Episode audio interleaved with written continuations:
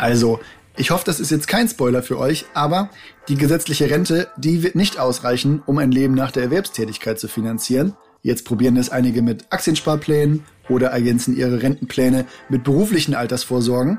Ein wahrer Evergreen aber sind Immobilien, halt Betongold.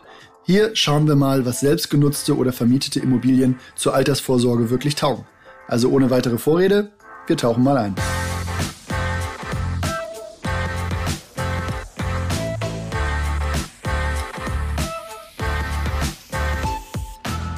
Eine kurze Frage, Nina, vielleicht zum Start. Reicht die gesetzliche Altersvorsorge? Nein. Ja, okay, also Memo an mich, keine geschlossenen Fragen stellen, aber tatsächlich vielleicht schön und prägnant auf den Punkt gebracht. Mehr Zeit sollte man auf die Erklärung jetzt vielleicht auch nicht verwenden. Wir könnten jetzt von demografischer Entwicklung und so weiter sprechen, aber wir wollen ja auch keinen langweilen. Stattdessen mal die spannendere Frage, wie kann man Immobilien als Altersvorsorge denn nutzen? Da hast du im Grunde zwei Möglichkeiten. Also entweder du ziehst selbst ein, sparst dir die Mietzahlung und hast am Ende etwas eigenes, oder du vermietest die Immobilie, zahlst die Raten durch die Mieteinnahmen ab und kannst sie dann später zum Renteneintritt zum Beispiel gewinnbringend verkaufen. Natürlich kannst du die Wohnung oder das Haus dann auch behalten, wenn du in Rente gehst, einfach weiter Miete bekommen und die dann für deine eigene Mietzahlung nutzen. Ja, so weit, so gut. Aber worauf muss ich dann bei selbstgenutzten Immobilien achten? Die Entscheidung für eine selbstgenutzte Immobilie haben wir in einer der ersten Episoden schon mal als Lifestyle-Entscheidung bezeichnet. Da sollte dann einfach alles passen. Und wenn du den Wunsch hast, in der Wohnung oder dem Haus auch alt zu werden, solltest du dir beim Kauf auch schon die Frage stellen, ob hier im Alter alle Wünsche erfüllt werden können, also sofern man sich das jetzt irgendwie schon fragen kann. Aber ähm, eine Etagenwohnung im achten Stock ohne Fahrstuhl ist dann wahrscheinlich nicht so die optimale Immobilie. Vor allem solltest du dir vor dem endgültigen Ja zu der Wohnung aber auch die Frage beantworten, kann ich mir die Rate auch im Rentenalter leisten? Und auch wenn dein Kredit bis dahin zurückbezahlt sein sollte, die Nebenkosten musst du auch weiterzahlen und Rücklagen für Modernisierung solltest du auch weiterhin bilden können. Um zu beschreiben, worauf du sonst noch achten musst, gibt es ansonsten auch die schöne Abkürzung Lila. Hm, ich wäre gern schlagfertig genug, das direkt aufzulösen, aber die einzige ungewöhnliche Abkürzung, die mir aktuell geläufig ist, ist die AHA-Regel. Äh, klär mich mal bitte auf, wofür steht denn jetzt bitte Lila? Ja, lila steht für Landschaft, Infrastruktur, Lebensqualität und Arbeit. Darunter kann man sich jetzt wahrscheinlich genauso viel vorstellen wie unter lila. Also um das Ganze mal ein bisschen aufzulösen.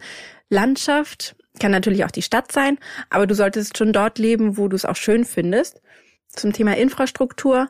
Auf dem platten Land kann es natürlich wunderschön sein, aber auch die Verkehrsanbindung, die Entfernung zu Supermärkten, Schulen, Kindergärten und Ärzten solltest du auf jeden Fall bei deiner Entscheidung berücksichtigen.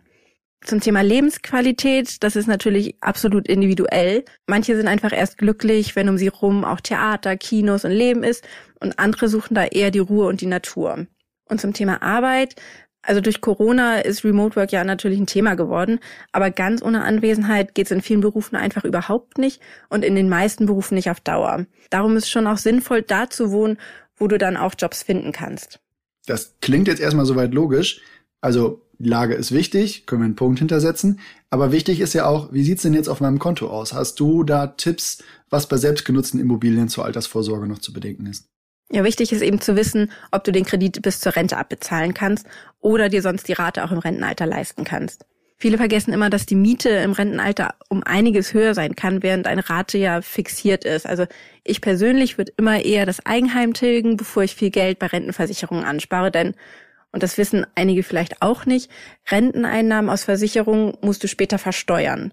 Wenn das Haus oder die Wohnung getilgt ist, musst du das aber nicht versteuern. Und vielleicht noch eine kleine, aber wichtige Info am Rande. Deine Immobilie musst du nicht zum Renteneintritt abbezahlt haben. Mhm, auch wieder ein guter Punkt.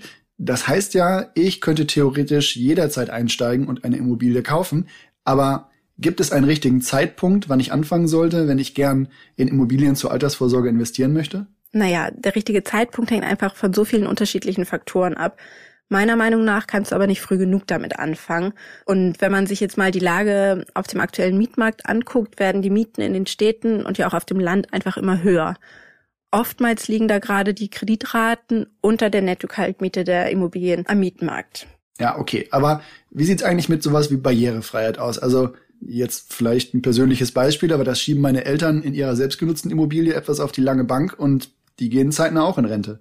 In der Lebensphase kann das auf jeden Fall schon ein relevantes Thema sein. Und vielleicht steht ja bei Ihnen eh demnächst eine Modellisierung an, dann könnten Sie das auf jeden Fall schon mal direkt mitdenken. Ja, Lebensphase ist jetzt vielleicht ein gutes Stichwort. Meistens entscheidest du dich ja für eine selbstgenutzte Immobilie, wenn du jetzt eine Familie gründest oder Kinder hast, aber irgendwann ziehen die Kinder aus und im Prinzip wohnen die Eltern dann auf einer viel zu großen Fläche. Natürlich immer noch in ihrer liebgewonnenen Umgebung, aber wie schaust du da drauf? Die emotionale Bindung ist tatsächlich nicht zu unterschätzen. Also da auf jeden Fall drauf achten. Aber es gibt schon auch gute Gründe, seine Immobilie im Alter wieder zu verkaufen und dann eher wieder in eine neuere und barrierefreie Wohnung umzuziehen, die dann vielleicht auch eine bessere Infrastrukturanbindung hat. Beim Thema Verkaufen würde ich dann jetzt aber auch endlich mal den Bogen schlagen wollen zu den Kapitalanlagen und vermieteten Immobilien, die wir hier genauso als Option für die Altersvorsorge unter die Lupe nehmen wollen. Ja, da können wir jetzt auch mal von vorne anfangen.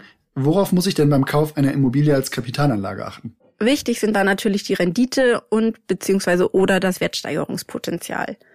Decken die Mieteinnahmen deine monatliche Rate? Wie sieht es mit der Bevölkerungsprognose aus und mit welcher Wertsteigerung kannst du da rechnen? Also das sind so Fragen, die du dir auf jeden Fall stellen solltest dann vor dem Kauf.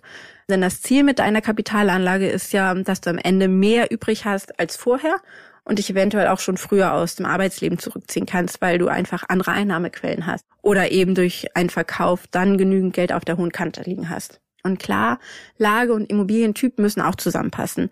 Also eine Einzimmerwohnung wirst du in einer Studentenstadt sicherlich viel leichter vermietet bekommen als irgendwo auf dem Land. Da hast du ja gerade schon den Verkauf angesprochen. Also wenn ich irgendwann vor der Frage stehe, Immobilie verkaufen oder weiterlaufende Mieteinnahmen haben, was wäre da deine Empfehlung? Das lässt sich so pauschal natürlich gar nicht beantworten, sondern hängt immer von den eigenen Umständen ab. Also bevor du eine Immobilie verkaufst, um vielleicht eine neue zu kaufen, solltest du zum Beispiel immer prüfen oder auch gern von unseren Kollegen und Kolleginnen prüfen lassen, ob es sich vielleicht doch rechnet, sie zu halten und als Zusatzsicherheit mit reinzunehmen. Das wird dann nämlich wie Eigenkapital beim neuen Kauf bewertet. Außerdem sparst du dir die Vorfälligkeitsentschädigung, wenn du die Immobilie vor Ablauf deiner Zinsbindungsfrist wieder verkaufen willst. Aber natürlich ist das auch eine steuerliche Entscheidung. Mieteinnahmen musst du versteuern. Der Verkauf nach zehn Jahren ist steuerfrei. Also mir begegnen immer wieder äh, Nutzer, die dann sagen, ja, schön und gut, aber kann ich mir eh nicht leisten. Was sagst du denn zu dem Punkt? Also, wenn du einen Job, wenig oder keine Konsumkredite und ein Nettoeinkommen von mindestens 2000 Euro im Monat hast, dann kannst du auch in Immobilien investieren. Je nachdem, wo du wohnst, geht es dann vielleicht nicht direkt um die Ecke, aber da gibt's auf jeden Fall andere sehr sinnvolle Möglichkeiten. Und was wir auch immer wieder bei unseren Kundinnen und Kunden feststellen, ist, dass sie sich und ihre Möglichkeiten unterschätzen. Aber du musst ja auch einfach nicht gleich mit dem freistehenden Einfamilienhaus in der Großstadt starten, wenn du in Immobilien investieren willst. Eine solide ein bis zwei Zimmerwohnung ist ein absolut guter Einstieg. Also mit diesen wirklich kurzen Podcast-Episoden wollen wir ja vor allen Dingen eure Zeit sparen. Deshalb machen wir es auch an der Stelle einfach kurz. Wenn ihr jetzt meine Meinung wissen wollt, Immobilien gehören zur Altersvorsorge einfach dazu.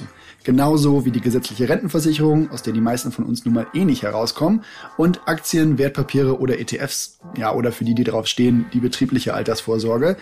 Dabei ist es auch wirklich erstmal egal, ob selbst genutzt oder als Kapitalanlage, whatever works. Ich würde einfach vorschlagen, beschäftigt euch mit dem Thema. Je früher, desto besser. Ihr findet alle Infos in den Shownotes und auf urbio.com. Und jetzt genießt euren Tag und macht was draus.